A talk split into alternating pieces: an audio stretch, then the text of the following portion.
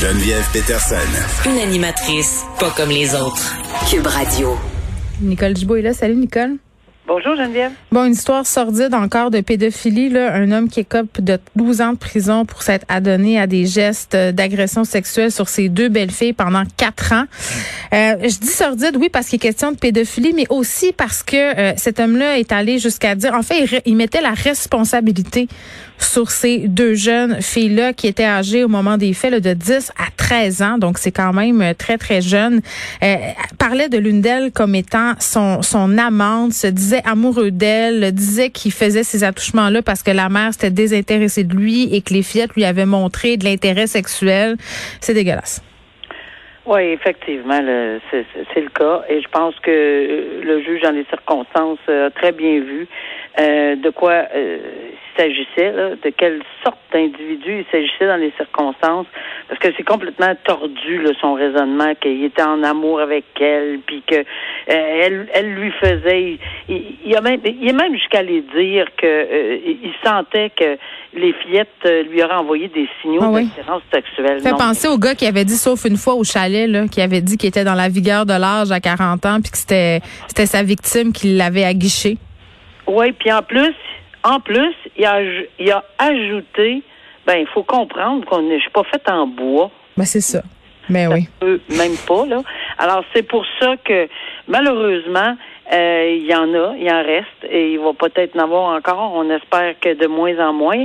Ben, parce qu'avec des sentences de douze ans, là, encore une fois, j'ai pas le détail sur les antécédents judiciaires, mais, mais, mais le rapport présententiel est défavorable. Puis, en partant, là, ça veut dire qu'il y a quelqu'un, un agent de probation qui s'est penché, qui a regardé euh, tout le dossier, les antécédents, mm. qui il est, de, de quelle famille, euh, de, où il travaillait. Bon, c'est un rapport complet. C'est une étude qu'on demande comme juge pour nous aider à, parce qu'on répète toujours que la sentence est individualisée. Donc, lui, le monsieur, là, euh, c'est qui ce monsieur-là? Là, on comprend sa personnalité, oui, mais mis à part ceci, là, qu'est-ce qu'il fait dans la vie, quelle famille, bon, et cetera, et cetera, pour avoir un portrait plus global. Mais dans ce cas ici, là, et puis j'en ai vu dans ma vie des rapports présententiels, celui-là, il était nettement défavorable parce que les propos tenus euh, avec l'agent de probation ont été transmis au, au, au juge. Là. Euh, alors, c'est complètement tordu du, du, comme, comme propos là, de penser que c'est lui, lui... Euh, il n'est pas fait de bois, donc ah oui, c'est ça, il le... passait à côté. Peut-être qu'il pouvait le, le taquiner sexuellement. Oui. Ça démontre euh, aucune introspection, non. Aucun progrès, aucune remise en question. C'est d'ailleurs euh, ce que soulignait le rapport présententiel, comme tu le disais. Donc, douze ans euh, pour ce oui. pédophile. Euh, Un, un sujet qui m'a ramené dans des mauvais souvenirs d'adolescence, Nicole. Euh, plutôt à la fin de mon primaire, où je fréquentais une école privée, on avait un costume, tu sais, un uniforme, et, et ça constituait d'un, d'une espèce de robe bleu marin, là, un, on appelait ça un jumper. Puis le, le kick des gars là, dans ce temps-là, c'était de regarder sous nos jupes sans qu'on s'en rende compte, de nous claquer l'élastique de brassière. Et dans ce temps-là, quand on s'en plaignait, Nicole, les bonnes sœurs nous disaient « Bah les gars, c'est de même, ça va toujours être de même, cache-toi, assis-toi comme il faut. » Tu sais, un, un peu cette idée-là. Ouais. Euh, puis je vois que ça n'a pas changé en ce sens où c'est les moyens technologiques qui ont changé, là. Mais on se parle d'un cas dans une école secondaire où euh, des adolescentes ont été prises en photo à leur insu. Euh, c'est un c'est un petit gars qui se promenait dans l'école, qui prenait des vidéos explicites en dessous des jupes des filles, qui partageait ça ensuite. Mais là, ça passe plus. Non, puis euh, moi je te dirais que je te suis je, pour le costume, j'ai oui. passé par là, les bonsoirs, j'ai passé par là, mm. mais il n'y avait pas de garçons, nous autres, fait qu'ils pouvaient... Ça réglait le problème. Juste un collège de filles. Bon. Mais tout ça pour dire que tu as tout à fait raison, ça a changé énormément, la transmission des informations, le fait qu'on prend des photos intimes, puis à quoi on sait, je pense que je pense qu'il faut vraiment l'éducation là, c'est tellement important qu'on fasse comprendre, puis pas de façon euh, pépère, puis mon oncle, puis ma tante, là, c'est juste qu'il y a des implications. Quand on tient un appareil dans les mains, quand on, un jeune tient un appareil dans les mains, il faut que ça vienne avec euh, un livre d'instruction. Que faut que la, la personne, cet adolescent, sache les conséquences de ce qu'on peut ou peut pas faire avec ceci mm. euh, de façon très claire, nette et précise. Puis il faut aller jusqu'à expliquer que c'est tout à fait criminel. Euh, on peut réellement être accusé d'infraction criminelle si on partage des photos intimes. Euh, et ça peut même aller jusqu'à la distribution de pornographie jumélée. On l'a vu dans une école de la Rive-Sud, euh, des, des images qui ont été, euh, oui, des, des images qui ont été envoyées sans consentement, mais euh, où une jeune fille avait envoyé de son plein gré des photos euh, à un garçon. Euh, là, dans ce cas-ci, c'est pas ça. Là. Il, on, il est pas question de, non, non, de sexto. C'est vraiment c'est des ça. images qui sont prises à l'insu, là, ce qui ajoute mais, encore plus euh, au côté problématique de l'histoire. Je prends la, la balle au, au bon parce que tu viens de dire c'était une jeune fille dans l'autre cas là. Oui. Mais même les mineurs c'est ne ça. peuvent pas consentir. Alors, et ils peuvent pas consentir à ce qu'on on partage des photos intimes. Un majeur dix-huit ans qui s'échange des photos intimes avec un autre majeur, c'est leurs affaires. Attends, j'ai une et question là. Attends, tu peux. Même si tu as atteint l'âge du consentement sexuel, tu ne peux pas envoyer de photos ben, de toi dénudée à une personne. Non, c'est c'est ah, le cons non, je savais c'est, pas. c'est vraiment une euh, partage de photos. Le mineur, on parle pas de d'ange, on parle de mineur. Non, c'est ça. Alors, c'est c'est ça. Donc ici, dans les circonstances, est-ce qu'il y aura des exceptions? Est-ce que la mère, parce qu'on voit qu'elle est très euh, bouleversée, et je la comprends. C'est bouleversant, mais euh, oui. C'est tout à fait bouleversant, parce que sa jeune fille n'est pas dans le consentement, n'a pas participé, c'est pas, tu sais, elle s'est pas trompée, c'est pas une erreur de jeunesse ou de d'ado, c'est pas ça là, c'est vraiment à son insu. Donc euh, évidemment, quel quel recours va-t-on prendre? C'est une agression sexuelle, Nicole. Moi, je, je vois ça comme ça là. C'est, mais je vois ça comme un peu une agression sexuelle. Non, je veux dire, tu prends en photo euh, la clotte d'une adolescente sous sa jupe, puis t'envoies ça. Je veux dire, tu la violes dans son intimité. Je, ah, ça, c'est une oui. agression là. Le, le, le viol de l'intimité, mais ça, ce n'est pas une agression sexuelle dans le code criminel. Oui, mais dans mon livre à moi, c'en est tout. Oui, oui, non, mais ça, c'est, c'est correct. Mais au niveau, on peut appeler une pomme une pomme, mais dans le code criminel, et, et c'est, c'est pas c'est pas une agression spécifique sexuelle, mais c'est une autre infraction. Euh, et, c'est, ça, ça veut pas dire que ça diminue la responsabilité criminelle. Oui. Alors, on verra si la mère, euh, dans les circonstances, euh, ça, ça va tout est équilibré avec la décision de l'école, j'imagine. Là. Alors, euh, comment on va composer avec ceci? Moi, je me souviens du dossier dont on parlait tantôt. Ouais. C'était pas facile. Tu sais, un retirait l'autre, l'autre, non, moi, je vais y aller. Euh, euh, qui on qui on punit? Est-ce qu'on retire les... c'est, c'est lequel... Ça avait été une saga là, dans oui. ce là, mais tu sais, j'avais fait un, un reportage sur la Revenge Porn il y a quelques oui. années pour le clin d'œil, puis j'avais parlé à une jeune fille de la Rive-Sud qui avait été euh, l'un des premiers cas, si on veut, médiatisés au Québec, euh, puis à d'autres victimes aussi de Revenge Porn. Et ce que j'ai constaté, Nicole, malheureusement, là, c'est que dans bien des cas, c'est la jeune fille qui est obligée de changer d'école. T'es obligé de partir c'est parce ça, qu'elle se fait écœurer. C'est exactement ça le problème. Ouais. Et, et, et si on fait un parallèle en violence conjugale, on dit tout le temps c'est que vrai. c'est la madame avec ses enfants qu'il faut qu'ils partent. Mm. Euh, c'est, c'est ça qui est l'envers de la médaille qui n'est pas tout à fait juste et correct.